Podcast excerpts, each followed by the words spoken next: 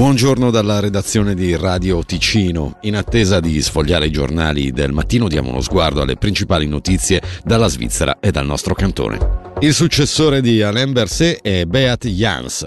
Il 59enne fa tornare Basilea in Consiglio federale dopo 50 anni e, salvo sorprese, rileverà il Dipartimento dell'Interno, occupandosi quindi di dossier scottanti quali la Cassa Malati e la VS.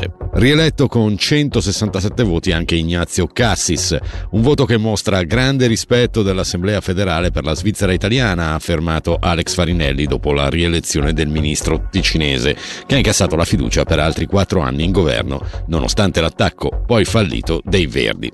Sentiamo proprio Alex Farinelli. Non è mancato un po' di pepe, ma la rielezione di Ignazio Cassis è stata un'ottima rielezione, viste le condizioni. Sapevamo che era un seggio attaccato e lui ha ottenuto con 160 67 voti, un risultato comunque molto buono perché se sommiamo i voti dei Verdi, di una parte dei socialisti e una parte dei Verdi liberali, beh, diciamo, ha fatto il massimo possibile. È stato soprattutto anche un voto che ha mostrato grande rispetto dell'Assemblea federale verso la Svizzera italiana perché attaccare il seggio di Cassis voleva dire anche attaccare l'unico seggio della Svizzera italiana in questo momento in governo. I partiti di governo quindi hanno blindato il seggio del consigliere federale ticinese rendendo vano l'attacco dei Verdi. A elezione conclusa è però già tempo di pensare ai dossier sul tavolo, alcuni dei quali decisamente spinosi come quello della Cassa Malati.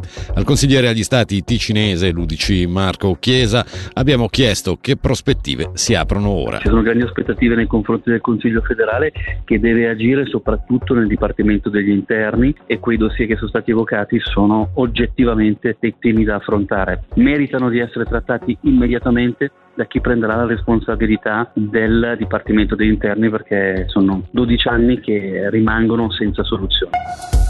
Cure di qualità. L'iniziativa lanciata dal sindacato VPOD è ricevibile. Lo ha stabilito ieri il Gran Consiglio ticinese. La raccolta a firme, oltre 7.700 quelle consegnate in gennaio alla Cancelleria dello Stato, chiede ad esempio di migliorare la condizione lavorativa con più personale nella copertura dei turni e con tempi di recupero o congedo adeguati. Meteo, al primo mattino in pianura qualche possibile banco di nebbia per il resto, prevalentemente soleggiato, a basse quote, temperatura massima fino a 14 gradi.